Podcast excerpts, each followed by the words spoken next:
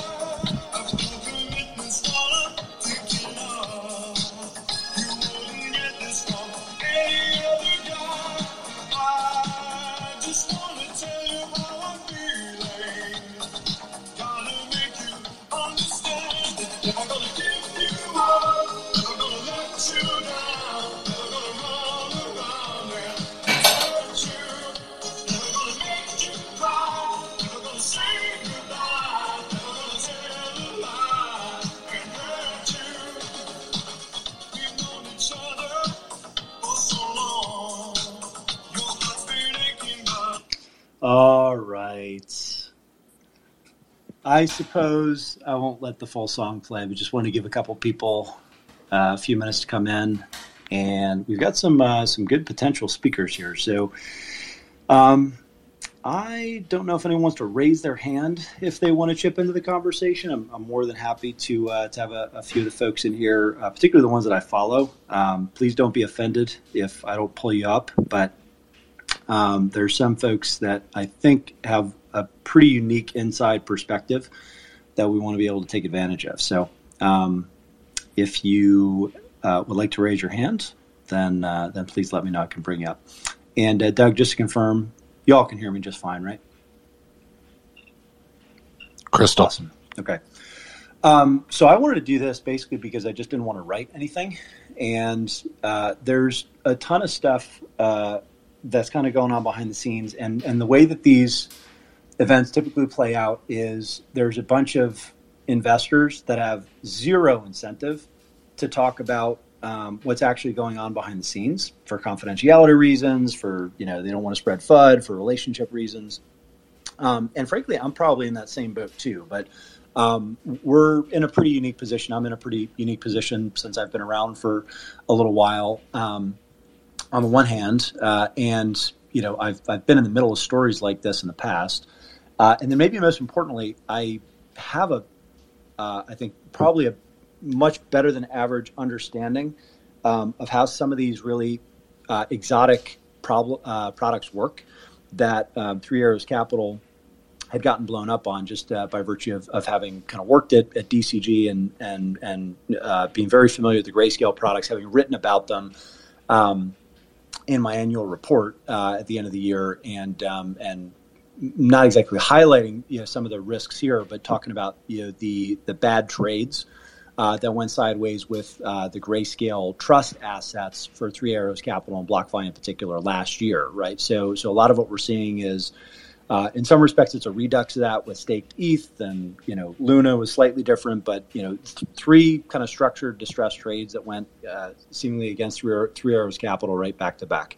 Um, What I wanted to do tonight is um, not like peddle in rumors and fear mongering, but just talk about a few of the uh, kind of questions that I've had that I've been trying to get answered behind the scenes, and um, share what I'd say is like kind of aggregate feedback on um, kind of what we know right now, what the outstanding questions are. Um, disclaimers here. There's still a ton of speculation on this, and um, I'm hoping that this recording can uh, prompt some corrections, quite frankly, right? So this is um, this is almost like the the live equivalent of Cunningham's Law. Um, I want to be, you know, kind of careful and um, and not saying that say anything that's that's you know F U D inducing or, or or you know outright incorrect. Um, but I do think you know there there's some things that I'm going to be uh, pretty clear on uh, right from the onset. These are best guesses, and these are a lot of whispers, and these are a lot of things that have been, you know, directionally confirmed by by some folks that uh, are in the know behind the scenes, but they're not necessarily facts. So, you know, please don't treat them as facts. I'm not, um, I'm, I'm not, you know, kind of staking my uh, a, a journalistic reputation or anything like that behind uh, some of what I share. So, um, with that said, uh, a few things to kind of go over. So I, I assume that most people that are on this call are familiar with Three Arrows Capital, you know, huge, uh, not fun, but kind of family office uh, and, and uh, you know, principal, you know, capital allocator that um, estimates were between ten and twenty billion dollars, probably closer to the high end of that in terms of assets under management. Um, the, the one figure uh, that I've heard Uh, that we'll kind of come back to in terms of like the total net liabilities here. Ba- basically, they're wiped out. Um, and uh, the whisper number is between like one and one and a half billion um, is the net liability number. Now, I don't really have much more detail beyond that.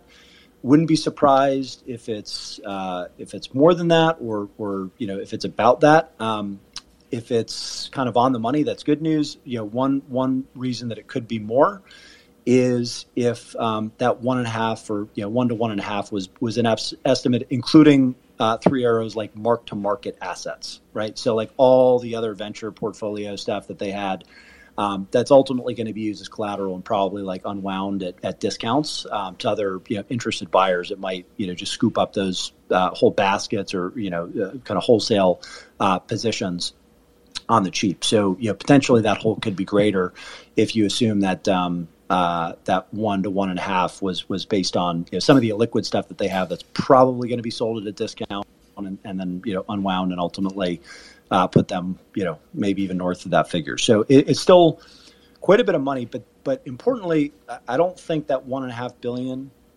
is um, is something that will cause uh, really uh, horrible stress on the lenders uh, in the market. So you know the last few days. Um, I've been asking around, uh, and you've seen this on Twitter. Uh, you've seen this from other sources, but you know, I, I can also say that you know we've personally, um, uh, either me personally or, or you know, as a company, we you know we, we've had a couple of transactions with um, with BlockFi, with with you know the the Circle uh, guys and, and Genesis, and um, and they're pretty robust right now in terms of their their liquidity.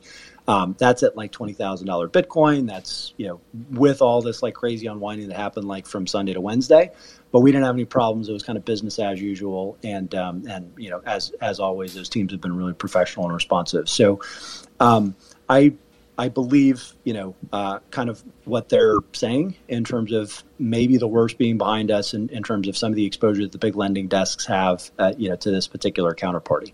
Now, um, of course, none of these guys are going to come right out and say it's Three Arrows, but uh, I think uh, for those of you that missed it, both uh, BlockFi, um, Zach from BlockFi and Mike Morrow from Genesis had threads that were very, very similar uh, in tone and, and substance the last twenty-four hours, basically saying um, we don't talk about customer accounts, but there was um, a large liquidation of, you know, one of our customers. And over the course of doing business from time to time, we exercise our discretion and, and use risk management practices to take, you know, certain decisive actions. And this was one of those cases. And we're not going to comment further, but, you know, This is the this is the way things are, um, and between the lines, you know, the educated guess is that you know that that's about you know, Three Arrows, right? So, um, the U S lenders, kind of Western lenders that had some exposure, I think, are relatively, um, uh, unless they just you know, uh, outright uh, have have uh, not been totally forthcoming, which I doubt. Um, I, I think that risk has probably been. Uh, taken care of, and, and potentially there were losses, but nothing that couldn't be absorbed by their working capital and the, the broader kind of balance sheets that they have. Um, I know uh, at, at least you know one of those counterparties, uh, and the you know, directionally what their working capital is, um, they're fine. Uh, the one uh, the one thing that could have been uh, really tricky is uh, understanding what was the uh, remaining. Uh, G B T C exposure with the Grayscale Trust. So, you know, I don't want to do a whole dissertation on exactly how these trusts are structured, but uh, suffice to say, and, I, and again, I wrote about this in the year-end report, um, the Grayscale Trusts are quasi-E T Fs that are really weird in the sense that you can create shares that represent the value of the Bitcoin that goes into the trusts, but then you can't redeem them. You can only sell them in the public markets through this thing called Rule one forty-four, the details of which are not important, but basically it means it's a Hotel California trust assets go in, they don't come out. The only path to liquidity is to sell in the public markets. The problem is there's been a thirty percent discount to the shares versus the underlying for the last couple of months. Um, and there was an open question as to whether, you know, Three Arrows still owns six percent of the trust. Um, because that was the last uh, public filing that they had beginning of last year. And that was right before the G B T C premium, um, which had kind of traded at premium for years, flipped to a discount. And that was, you know, one of the trades that, that both BlockFi and Three Arrows took, uh, took a loss on.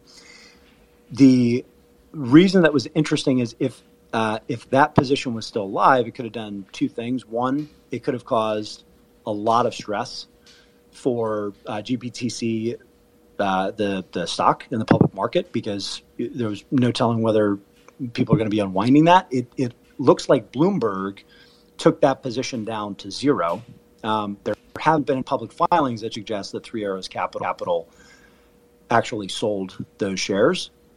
So what I've been hearing basically is, you know, Bloomberg might have taken that number down to zero because that's directionally more accurate than the thirty-eight, eight eighty-eight, eight eighty-eight million, you know, so much for that being lucky for them. Um, that's that's more accurate uh, to just kind of put it down to zero, because that position is being actively unwound as we speak. And and I think that the bogey is maybe there's still about uh, twenty percent of that disclosed position that's held by Three Arrows are still in the process of getting unwound, which would be, you know, maybe about one hundred million dollars worth of, of G B T C shares, not six percent of the, the ten billion dollars trust. So, you know, that's good for, you know, public Grayscale investors. It's good for um, a little bit more certainty in the market in terms of how much of that position has been unwound. It does seem like Three Arrows uh, was able to kind of sell a big block of that, either, you know, over the course of the last eighteen months, they sold some of it down, or, you know, they had some O T C trades. Frank Shapiro did a, had, had a good scoop over the block on um, Uh, the Three Arrows guys basically trying to do a block sale and, and a structured transaction uh, around their G B T C position uh, as recently as like twenty-four, forty-eight hours ago. So, so I we know that at least some of this position has still been kind of active and in play and something they've been trying to leverage. Um, but it's not like six percent of the trust is going to have to be, you know, market sold tomorrow uh, in uh, in the public markets or, or on Monday rather. So uh, I think that's one good thing that was de-risked. So you basically have Western lenders with uh, good working capital positions, but, you know, still, you know, maybe the diciness for those businesses is it really comes down to just, are we going to have continued pressure on like the Bitcoin and like Ethereum price just because of macro conditions, but not necessarily like more forced selling from this particular counterparty. Uh, so that's that's all good news. Then uh, we've got uh, kind of the last thing, you know, I I don't know um, how much more like counterparty risk or, or contagion is baked into this, but the, the one kind of thing that has been uh, whispered about and, and really don't have a good sense for which projects could be in this bucket, because this has probably been the most hush-hush thing that I've heard so far, is how many project treasuries and which projects actually had um, financial relationships or, you know, kind of uh, principal relationships with three A C. Uh, that's one of the questions that I, I'd love to see answered uh, in the next couple of weeks. And, and that's probably the scariest potential answer uh, for specific projects that may have had significant chunks of their treasury uh, under management at three A C. And, and maybe those communities just, you know, those uh, those funds don't exist anymore. Right. Um, that's that's the kind of really negative uh, kind of downside scenario. But um, that's just conjecture at this point. And uh, I, I, I would imagine that most projects are going to be pretty buttoned up about that, because uh, if I'm a, a betting man, uh, some of this will, will go to litigation. It'll have to be worked out over time. So uh, recap the numbers, maybe about one hundred million of, of G B T C. Uh, maybe about one point five billion uh, up to, up to that in, in kind of net liabilities in terms of, you know, how underwater three A C is, and um, relatively good kind of working capital at, at most of the other lenders, uh, and some proof that it's been business as usual for, for basically any counterparty that I've talked to that's been transacting with these guys over the course of the week. So all the FUD about like, you know, the sky is falling for all the Western lenders, I, I, I think is probably overbaked right now. Um, or overdone, but you know, that's not to say that there couldn't be stress if, if the market just organically dumps again because we, you know, we fall through support. Uh, this is my uh, kind of partial brain dump, but I do better in Q and A sessions anyway. And uh, also want to make sure that if there's anyone else that wants to join the conversation or has, you know, interesting things to, to say or, you know, call me out on for just being totally wrong, then uh, then they have the opportunity to do so, and we can uh, go on with uh, with other questions. And before I get into questions, for those that may have joined in the last little bit, I am trying to figure this out just like you, but I'm the only one stupid enough to do a spaces about it because no one else wants to talk about this stuff publicly, and that's something that hopefully will change in the next twenty-four, forty-eight hours. Doug, do we have any uh, hands raised or anything like that?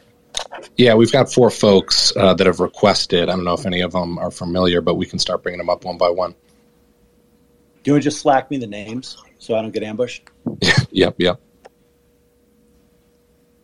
Given the sensitivity here.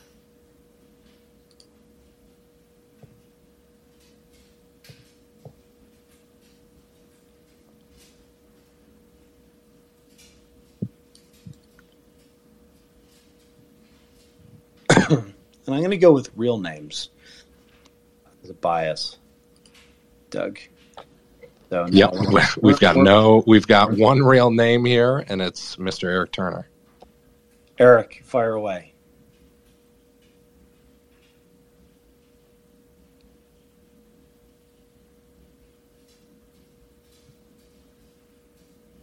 What's up, Eric? You're speaking, but you're on mute. Yeah.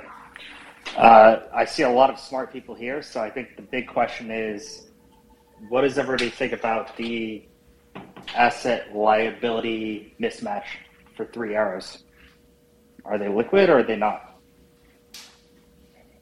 No, I I, I think that they're absolutely insolvent. I think the um, that's the, the one point five billion dollars in net liabilities essentially being like net, what are they uh, underwater, right? I think that's the over-under is is one point five. Um And uh, I see Kobe just joined, so uh, I'm I'm very excited for him to raise his hand and just uh, just make the whole. Um, so, uh, you know, in, in terms of like how that one five, if that is the number, how that I, first of all, I don't think that anyone knows what the number is um, because there's been so many firms that have liquidated their positions, and uh, we know that they had a massive. Um, massive book and, and, and, you know, well over ten billion in A U M, but how that broke down between um, private and uh, liquid positions. And then these kind of structured products like the G B T C product that they were borrowing against. Uh, it, it's, it's not at all clear. Um, I think the one thing that I didn't mention, you know, uh, we know that they did have a couple of nested funds or kind of quasi uh, funds, not exactly sure about the financial relationship, but um, Defiance Capital, Uh, may, you know, m- may be in, in significant trouble. And, and based on some of the tweets uh, that we saw from uh, from the founders over at Defiance, uh, unfortunately, you know, certainly seems like the rumors uh, might be true that um, that basically all the gains that they had earned from uh, from DeFi in twenty twenty, twenty twenty-one is uh, were, were basically appropriated and um, and lost as as you know part of the overextension of uh, of core Three Arrows.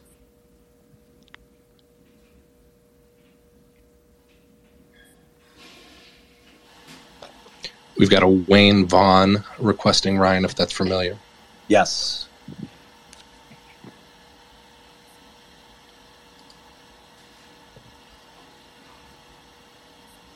Hey Ryan, great to see that. Great to see Zach here too. I'd love to. I'd love to have him uh, have the opportunity to comment if he so chooses. Um, but uh, obviously, Zach, you just showed up uh, at a point when I wrapped up. Uh, one of my punchlines, though, was I've got confidence that the Western lenders in particular, you guys included, um, have been kind of managing this pretty thoughtfully. And, and even if there were losses, uh, no issues about working capital or, you know, at least no concerns on my end based on what I've heard and, and you know, what we experienced firsthand. So uh, after Wayne asked his question, would love to invite you up if you're interested. Uh, and I, I know there's probably a limited amount that you can say, but, but certainly welcome. Um, so, Doug, why don't you tee him up while Wayne uh, Wayne asks his question first? Hey, Ryan, I'll give you I'll give you a nice softball before Zach. Um, so obviously, this uh, whole situation with Luna and Three Arrows, everything that's happened in the past few weeks, is a great excuse for regulators to introduce new rules, regulations, and controls over the crypto industry. Uh, what kind of things can we do from a self-regulatory standpoint that can help prevent things like this from happening in the future? Um, I, I see Kristen Smith here from the Blockchain Association, so maybe we can invite her up for, for the second part of this answer as well. Um, the uh, you know, in, in my eyes, um, the you know we've been working on self-regulatory products basically, and, and you're trying to build an, an Edgar for the, the industry, basically since late twenty seventeen during the last bit of euphoria, and we've been working on that pretty much nonstop uh, ever since. I, I do think, though, that disclosures from projects themselves um, are not the answer, and this kind of proves the point. Like the the, the real self-regulation we need, or, or the regulation that I think we need to expect and, you know, if not asked for, is uh, transparency on the part of the lending firms, the custodians, and then the large, um, the material investors and beneficial owners of some of these tokens, um, because they're the ones that are ultimately uh, going to be dumped, dumped, right? Either in a distressed manner. Um, or just, you know, in a programmatic manner because they have a fiduciary obligation to sell some when their investment goes up one hundred x, right? That's a totally reasonable um, uh, path for a, a venture capital firm that invests early in a project, has outsized gains, has L Ps on the other side that they need to satisfy um, and, and, you know, need to take chips off the table for. But it's the lack of um, understanding in the market for how those tokens actually flow. And then importantly, um, as we start to see more, you know, token-based governance, we can argue about whether that's a, a good or bad idea another day. But w- if we do start to see more token-based governance, you got to know who the voters are and, and who has the voting power, right, uh, in, in these networks. So uh, my argument has been don't regulate the peer-to-peer protocols themselves, um, but regulate any centralized player that has, you know, that is domiciled in, you know, or does business in, you know, certain countries, you know, in, in Europe and the U S, maybe we could have some uh, cooperation on regulation there. Um, if you have a minimum ownership threshold, you're responsible for disclosures uh, similar to what we see with, you know, thirteen, thirteen G, thirteen F filings um, and Form fours in the public markets. And in fact, that's how we knew about, you know, uh, BlockFi and, and uh, Three Arrows positions in G B T C last year because of those public filings. So I think if we saw more of that, you'd at least be able to track when people were getting overextended, and then you could use the blockchain, you know, to, to do a, a bit of the rest. Um, I would love to see more work on that. I think, you know, Uh, it's something that we've already had in the back of our mind, uh, of our mind uh, at Masari, and we've been iterating on. And quite frankly, I don't think it's going to be a choice. So, like, people are going to have to come together and figure out, like, you know, what what are we fucking doing here? Because uh, if if the answer is nothing, uh, then we're going to get our clock cleaned. But if, you know, this can be a catalyst and, and you know, actually get a little bit of urgency uh, on the part of uh, some of the kind of major deep-pocketed players in the industry to to come up with some solutions about Uh, at least market efficiency and market transparency, um, I think uh, I think we'll be able to, you know, maybe maybe kick save some of this. Um, the uh, the cynic in me also kind of believes, though, that the rest of the world is falling apart. So, you know, this might be small potatoes compared to what Congress and, and kind of policymakers are going to have to deal with in macro. Uh, Kristen, are we going to be a scapegoat, or um, you know? How how how bad has sentiment changed from when we were all dressed up and fancy at the Coin Center dinner to I the after party? What a to like, week was that the top? Was that the Pico top for our uh, our regulatory positioning? That felt like it. Yeah, no, listen, I, I certainly hope not. And, you know, my my thoughts are forming on this, and um, I figure if I'm still trying to figure out what the heck is going on, then I think most policymakers are a little bit behind where I'm at, just because I think about this more hours a day than they do. But um, I, I think going to Wayne's question, I, I don't think there's much we can do from a self-regulatory or best practices standpoint that's going to be uh, very satisfactory. I mean, I think the the best case scenario is that some of these isolated incidences, Luna Terra, Celsius, turn into talking points for getting legislative action next Congress, and that we stay on that timeline, right? Because we have a bunch of good bills out there. We've got Lummis-Gillibrand, which is, you know, pretty decent, needs some work, but but pretty good. We have the Digital Commodity Exchange Act,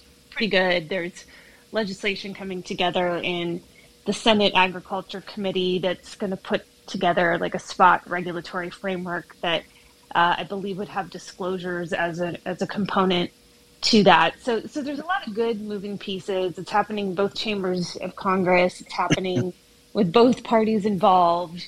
Like everything is in a nice spot. And so, you know, if we can keep that work going, I think that, you know, as you were saying, Ryan, the these events are are provide a little bit of sense of urgency that they need to act quickly.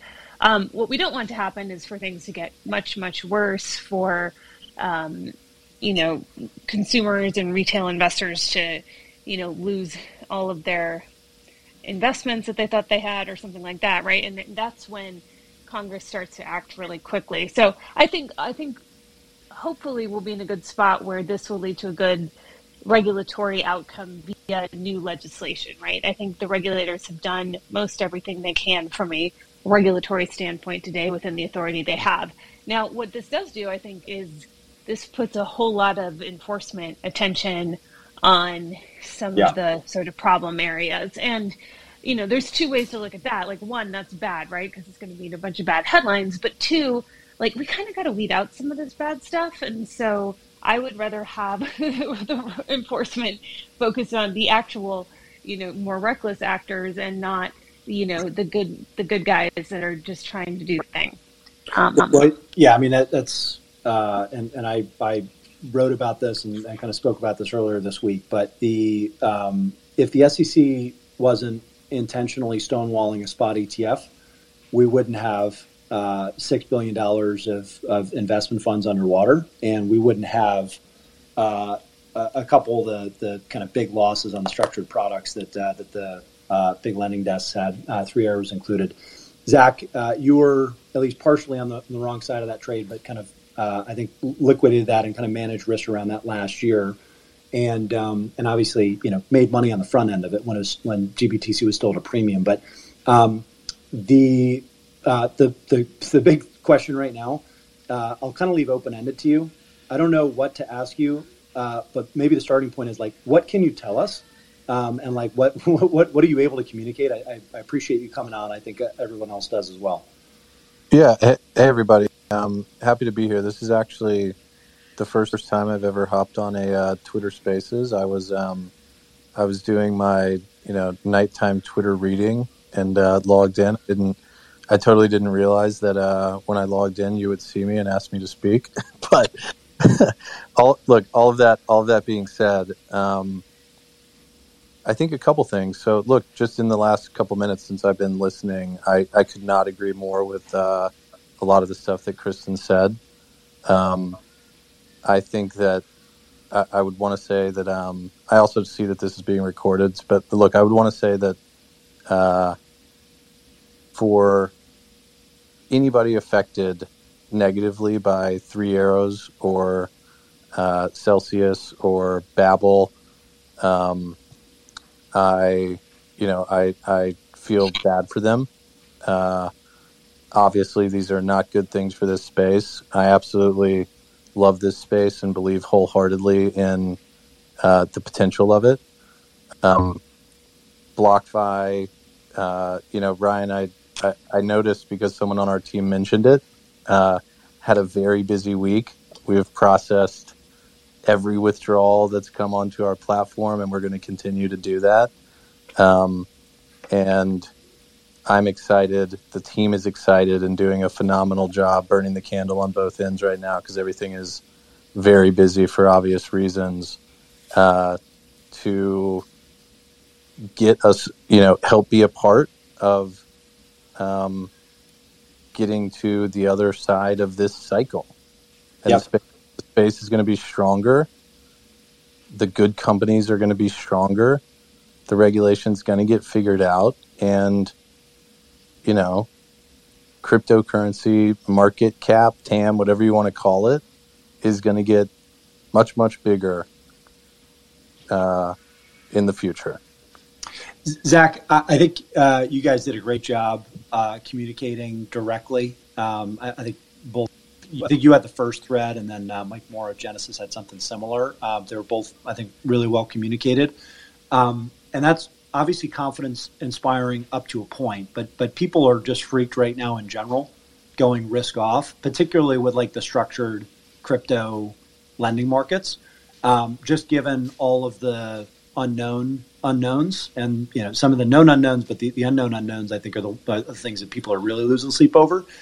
Um, aside from just communications, like how, how are you guys firming up uh, working capital and, and trying to build like a, a really robust balance sheet against this to make sure, you, not that you, um, I mean, nothing is ever guaranteed, right? Uh, if, if the markets continue to spiral out of control, but how, how do you just kind of shore up com- the confidence element of it? If the markets go down, that's one thing. Then everybody's working capital goes down on the lending side. But um, like, how, how do you basically prove resilience, I guess, for lack of a better term? You know, is this something where you're able to be uh, more public with your reserve requirements and kind of working capital position just to quell those fears? Or um, what what do you think can be done right now? And then, you know, do, do you think that there's a solution for this from a self-regulatory standpoint going forward? My thesis is that this is not going to be an option soon. Um, so is there something, you know, you guys and, and Genesis and, and some of the other Western lenders could do to get ahead of this? Yeah, uh, great question. I'm, I'm going to take this one, Ryan, and then uh, and then I'm and then I'll hop off, read a little bit, and, and get some sleep. But um, I, my, my guess right now would be that uh, a self-regulatory path is is not a particularly viable option. And in terms of the instilling confidence question, look, there's there's there's one part of that for a business like BlockFi that's really simple. You process every withdrawal just like you always do. Um, there's another part of that that is uh, your question about, you know, how do you instill confidence from a capital perspective? Uh, and then there's communication, and we're focused on all fronts. Fair enough. Um, well, Zach, I appreciate it. I know you guys had a long week, and uh, and you know you got to be careful with with uh, exactly you know what you're saying, especially late on a Friday after you're sleep deprived. Uh, it, uh, I think it is helpful having you in here and uh, and and just hearing straight from the horse's mouth someone that's kind of in the trenches. Is there anything else before we let you go? Um, That, uh, that that people should be keeping an eye on in terms of uh, kind of just maybe not with other lenders or, or kind of speculating on, on who might be having stress from a liquidity standpoint, but are there other price levels in particular where, you know, you think that we'd, we'd have maybe more liquidity stress um, if we have like another leg down? Is it ten percent? Is it twenty percent? Like when, when, when do you think that there's potentially more risk baked into the system? Uh, I mean, look, look. Sh- short answer, short answer, no. Okay. No, not not not in the way BlockFi manages risk, at least. But all right. Well, uh, thanks for the color, and uh, we'll let you get some sleep. Yeah. Thanks, uh, Frank. You've been doing good work here, and uh, you graced us with your presence. I don't know if you wanted to speak. Uh, and and compare notes, anything that uh, that I may have missed or overlooked. But um, I think you had the uh, the story today on Three Arrows trying to sell that G B T C position, which is how we know that they still had it up through forty-eight hours ago. And uh, maybe before you got on, I talked about the the number uh, of shares that has let to yet to be sold, probably around one hundred million. But I don't think that's coming straight from three A C. That's coming from another third party that's, that they must have done a block transaction with O T C that's that's managing that unwind. Any other color there, or yeah. you know um, things that things you're hearing? Can you hear me all right? Yep. Um, so basically, what's what's interesting is they've been hitting up everyone, um, trading desks, um, token projects, the story that you're referring to um, specifically was on a a structured product that would allow them or help them help counterparties um, profit from a G B T C arbitrage. So this deck that they sent out started circulating only um, a few days before the blow up. So a lot of folks that I talked to speculated that they kind of knew that the merry-go-round was coming to an end. So they, you know, potentially figured they could win it all back in, in one trade. The other thing that they were hitting up token projects about um, in the days before um, the liquidation across all those venues was effectively pitching um, several different token projects on having them take on their entire treasury to do treasury management for these projects. So they've and, and the entire treasury. So there, there's projects that I've talked to that, you know, were they were being pitched on having them send Three Arrows, you know, hundreds of millions of dollars of of of their treasury's um, tokens, which is, is pretty. Um, I mean, it's pretty phenomenal given what what happened um, over the course of this past week. Um, and then they also were pitching them on on lending them Bitcoin and E T H. So, you know, rates have been increasing given the, the Celsius meltdown um, in terms of the rates that lenders are, are charging more um, to, to lend out cash. And that's a whole different topic, w- which uh, trading desks are talking to me about. But the the one thing that um, Three Arrows was doing in the days before the their blow up was saying that we will, you know, if you give us Bitcoin, uh, we'll give you three percent. If you give us E T H, we'll give you three percent, et cetera. So it, it was it was clear that they were, you know, made a valiant effort over uh, since, let's say, like, you know, June uh, five. To get as much capital into their firm as possible and their affiliated firms. And this is part of the problem with crypto right now is no one understands the scope and breadth of any of the companies that operate in this market. Three Arrows, um, Celsius, um, any firm. And there's a reason why in traditional finance you have distinctions and separations and firewalls between these functionalities because it mitigates risk. You don't have an exchange that owns a broker, that owns a retail broker, that owns an O T C desk, that owns a prime broker. It just doesn't exist. In crypto, I mean, all these firms do the same thing.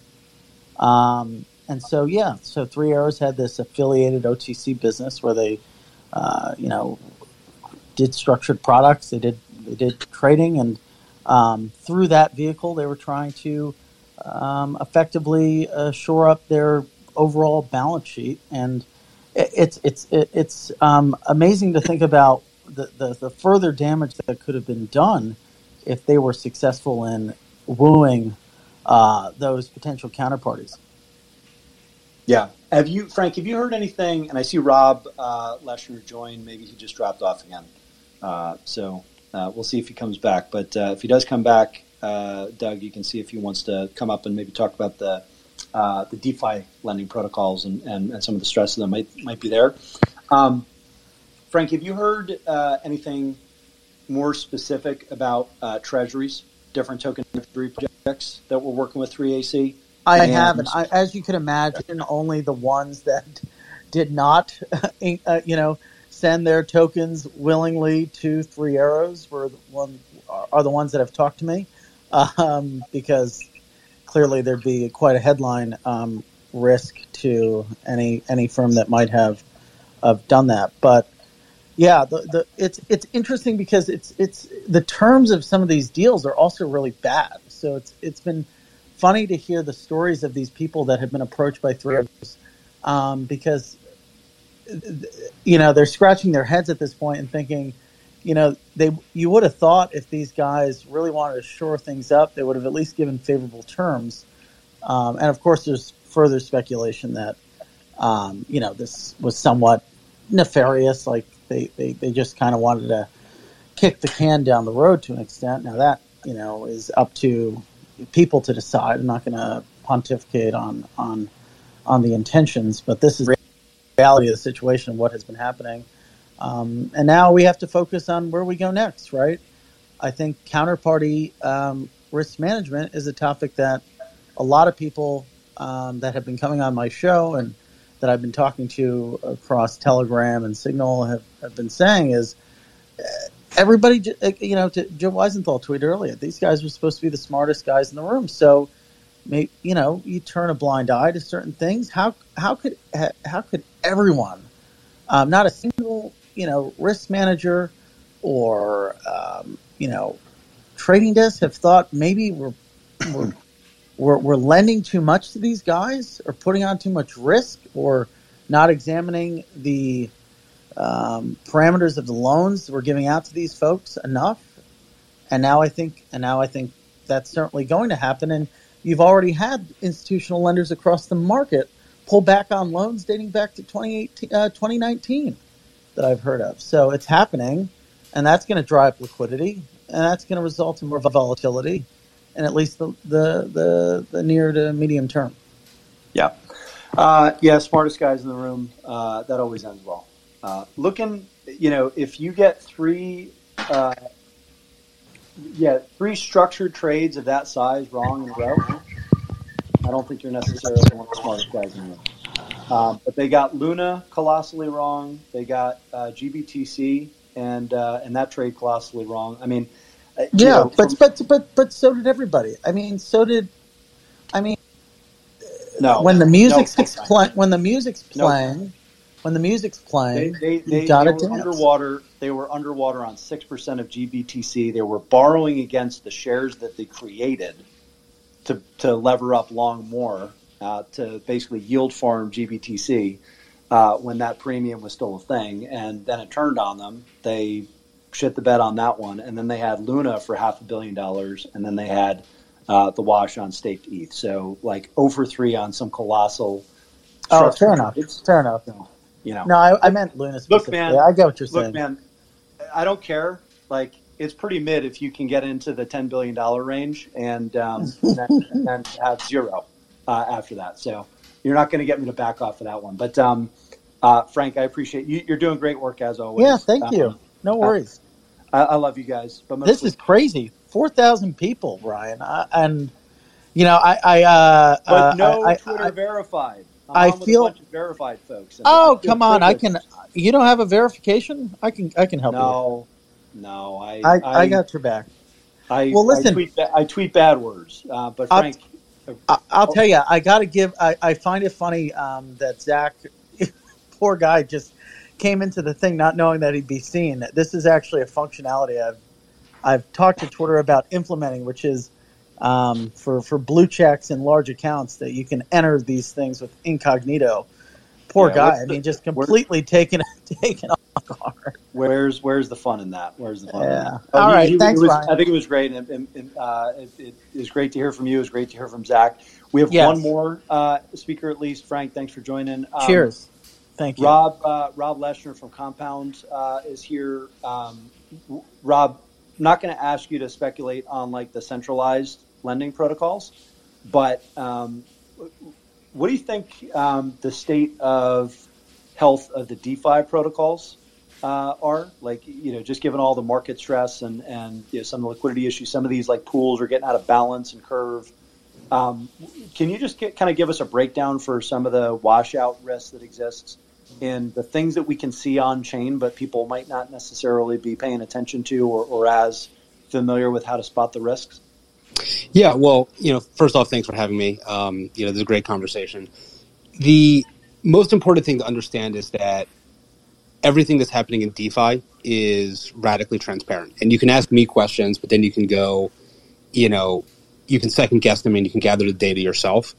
And, you know, this is incredibly important um, because it's a different type of market structure than, you know, a lot of folks are used to. And three A C blowing up is a function of them operating in a market structure that's existed for most hedge funds in most businesses on Wall Street for decades now that didn't benefit from the transparency and the autonomy of DeFi applications and markets running on-chain. So in terms of the state of DeFi right now, um, you know, in terms of lending protocols, you know, so you you have a couple major lending protocols that um, three A C and Celsius, you know, are active users of and borrowing heavily from, um, mostly, you know, MakerDAO, Compound, and Aave. All three of these are transparently incredibly healthy right now. So, you know, all three of these have experienced liquidations due to market price changes over the last couple of days and have held up incredibly well. Um, you know, unlike the last or the first, you know, major stress tests um, when the markets were in calamity, you know, in um, two thousand twenty, for instance, you know, there's no doubt that these protocols are strong as hell, um, have suffered no losses, so to speak. And, you know, you can actively monitor them in real time. I mean, a lot of people on Twitter are posting the addresses of, you know, folks like three A C and Celsius monitoring their account health. Um, and so I would say right now, you know, the lending protocols are incredibly robust. And in a lot of ways, this is a victory of DeFi one point oh. In terms of on-chain, you know, pools of assets, um, you know, S T F, um, you know, other things that you can observe in curve pools, you know, prices are a little bit out of whack. Um, there's not as much liquidity for, you know, stake Ether as there used to be, but it's still robust enough that three A C was able to exit their position, that, you know, any normal user can exit their position. Um, you know, you can, you know, have enough liquidity for pretty much anyone in the world that's not, let's say, Celsius. um, and so I, I think in terms of just like the depth of liquidity for most of these assets, it's still incredibly strong. Um, I think over time, you know, what I hope the conversation shifts to is that DeFi can prevent the root cause of the failure of Celsius and the failure of three A C. And the root cause of the failure of both is opacity, and it is having no ability to judge the health of those actors or their books or balance sheets at all. You know, I got excited about crypto and excited about DeFi because I began my career on Wall Street in two thousand seven, right as everything began blowing up. And everything began blowing up because it was a crisis of confidence and liquidity. No one knew the state of anyone else's balance sheet. Nobody knew what anyone else was holding, and everyone stopped trading with each other because there was fears and there was rumors. And it's the exact same thing to a T with both Celsius and three A C. You know, nobody has the information. You know, we have a, you know, Twitter Spaces right now, and the title of it is Fact or F U D, because it's hard to separate fact and F U D. And this is because all of those actors have their own ledger. They know what they're holding. No one else does. An open ledger that's shared by every market participant, like DeFi running on Compound, is the exact opposite. You're not holding your own cards. Everybody's using the same shared system. There's accountability and there's transparency. And when we move to DeFi over time, it's going to prevent the next Celsius and it's going to prevent the next three A C. But the reason they blew up is because while they were using crypto assets, their business models were still extremely archaic. And we're going to continue to see Celsius and three A C blow-ups in perpetuity for businesses that are run the same way. And, you know, I think this is hopefully an incredible turning point for, you know, the crypto community to begin to, like, finally appreciate the power of the technology that we're all working in, and actually use crypto to change business models, not just do the same exact error-prone, opaque, fear-prone business model that, you know, a closed-book, you know, platform like Celsius or a closed-book hedge fund like three A C has been using. So I'm actually really excited about the long-term benefits of this for the space, and, you know, I hope that everyone can learn from this event and grow from it.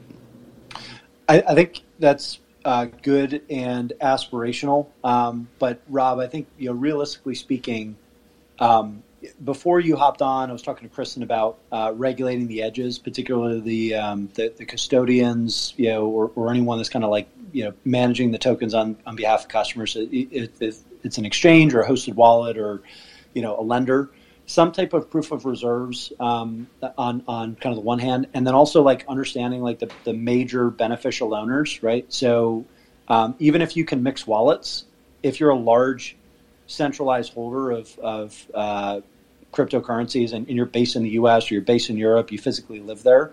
If there were some uh, just basic disclosures requirements around holdings and, and how they're they're changing over time, like you have with thirteen F's or you know kind of Form fours in the, in the public markets, that seems like it would be a pretty logical. Um, do, do you think that's something that I mean you you've dealt with with this and, and just trying to run a DeFi project, but also make sure that it's not being used like in Iran and you know and and, and you're you're trying to basically. Um, think about how the community, the protocol itself could self-regulate a bit. So still be open, but not, you know, get any of the early market participants in trouble. Um, what What's the balance here, right? Because the pro, I don't, I think I agree with you. The protocols themselves shouldn't be regulated. We should try to do that at the edges. But what, what would um, help? Because even with Compound, you're going to have central parties that can have, you know, a major impact on the day-to-day health of the network and, and the, the health of that on-chain order book, even if it is on-chain. Yeah, I don't have, you know, all the answers, you know, for you. I think, you know, having disclosure requirements is great for some market participants, um, but it's not going to cover market participants in foreign countries. You know, it's not going to necessarily change really anything, um, in my opinion. Like, you still could have three A C, which is a Singapore-based hedge fund, doing exactly what they were doing. Um, I don't know if the disclosure requirement is going to prevent the next three A C, right? I think, you know, I think you, ch- I think you chip away at it though, right? You know, I, I think more often than not, a, a, a, an entity gets to the size of like three A C, and they're going to be on someone's radar to register. Um, and and uh, you know, I'd imagine, I don't know, um, maybe this is a pipe dream, but one way out of this would be if you had uh, kind of the U S and, and maybe some of the, the European regulators who are, are relatively aligned on some of this. Um, just say, all right, if you're in our country and you're operating a fund of this size, or you're you're in our country and you're a regulated money transmitter or custodian, here are the requirements for you know reporting token holding, so that we have at least some um, standards around market transparency, right? Because you're not necessarily going to get that in peer-to-peer networks, but you can get it at the edges. And even if that's sixty percent of the market, that's better than zero. Yeah, I mean, it's obviously incrementally beneficial, but again, I don't think that would change, you know, what occurred with three A C. Everybody knew that they were a massive firm with a lot of surface area, right? And, you know, having those types of, you know, additional, you know, uh, steps taken at the edges still would not have given anybody a clear picture of what three A C's risks were, what their books were, and they still would have been able to borrow from everybody with a pulse, which is what they did. And the reason why things went awry is because nobody was able to get the full picture of three A C's book. Nobody knew how bad it was. Nobody, you know, was able to, you know, check that they weren't pledging the same, you know, private market collateral to seven different firms to borrow with it. Nobody, nobody had any insight into, you know, the health of three A C. Yes, they were large. Everyone knew that ahead of time. You know, knowing that they have a lot of positions, you know, at three custodians, I'm just making this up, let's just say at Anchorage and Coinbase Custody and, you know, Fireblocks, I don't think would have changed anything really, because everybody knows they had a huge book, but nobody knew the solvency of it or the liquidity of it. And that's the root cause here. So if you want to see, you know, not just small incremental improvements, you know, first, I think we have to accept that there can be a better and a different market structure than we're used to. And I think that's a huge opportunity for regulators and legislators. Instead of trying to, you know, operate it in an old market structure, like, you know, adding disclosure requirements, looking at the new technology like DeFi and saying, hey, this can be a radically different and radically better, not just incremental improvement, but a step function improvement to market structure. And yeah. You know, I think when we start having that conversation, good things will happen. And, you know, this will not be the last time that, you know, there's a disaster in our space. But, you know, it can be, you know, hopefully one of the last times where, you know, it's because they're doing things the same way that every hedge fund and bank on Wall Street has been operating. Rob, appreciate you hopping in here. Um, and, uh, you know, I, I know uh, you're probably just in to listen, uh, but then I sniped you from the audience. So, so thanks for the Thank quick rebound. and and, I, and I, I really did want to get that perspective in because, you know, we've got um, a lot of kind of centralized players uh, that have been, you know, uh, the talk of the last week. But we had, you know, obviously Luna just a, a month ago. And um, and then we've got some kind of stress with staked E T H and some of the curve pools and potentially now Babel, as as you mentioned. So it's it's it's kind of systemic just based on the, the market action. Um, this is a, a really good, uh, you know, yin to the three arrows yang. Um, and uh, hopefully uh, things stabilize from here, and uh, we don't we don't have too many people that uh, li- get liquidated and, you know, lose lose a shit ton of money. Thanks for the perspective. I agree. Thanks for having me. All right, um, so we're getting to the top of the hour here. Um, I, I will hang out for a little bit and have um, you know, time to answer a few more questions. If uh, if anyone else wants to um, to pop in with a question, can you please tweet it either at me or Masari, at ChubitIdiot or at Masari Crypto, and Doug can help curate anything that he's seen that's come through. Just given the sensitive nature um, of uh, of you know kind of what we've seen the last uh, couple of weeks. I don't want to take uh, questions from people that I don't already know, uh, which is why I've just been inviting people kind of as they uh, come in. And if I've invited someone and they haven't taken the stage, um, then, um, you know, that's their prerogative because it's late at night and they might be doing other stuff. So appreciate everybody that tuned in tonight. And uh, I'll give Doug a couple minutes here to dig through if there are any questions. Um, but... Um, While he is pulling that up, I will say, for those that haven't read it, uh, I did cover a lot of this in uh, in the annual report that we published at Masari. It's free. So if you just uh, look up the twenty twenty-two theses uh, on Masari, we, uh, we we cover a few of these. Uh, the grayscale issues, the lending markets, um, kind of DeFi lending, uh, some of the um, some of the potential you know issues that we could see with leverage. So um, I, I certainly don't think I don't think that I predicted anything as, as uh, even remotely close to this um, in terms of unwinding. But um, but but there is some good stuff there if you're if you're looking to learn about some of the structural issues we're talking about tonight. Um, and then lastly, I'd be remiss. Uh, I'm working hard. Our team's working hard. Dougie's working hard. Uh, it's eleven p.m. on a Friday, so if you're not already subscribed, thirty dollars a month, Masari Pro. Get your ass on the site, masari.io slash pro, or better yet, buy a mainnet ticket and get pro, and we'll see you in September in New York for one bundled rate. Dougie, any questions come through, or am I off the hook? You're off the hook. Negative. Negative. Okay. Well, um, appreciate everyone coming in here. We'll keep it to a nice tight hour because I know we start to lose people at the top of the hour. Um, I uh, am going to sign off for the weekend. So uh, thanks very much and stay safe out there. Wear a helmet. We're all going to die someday, just not tomorrow. G N, everybody. G N.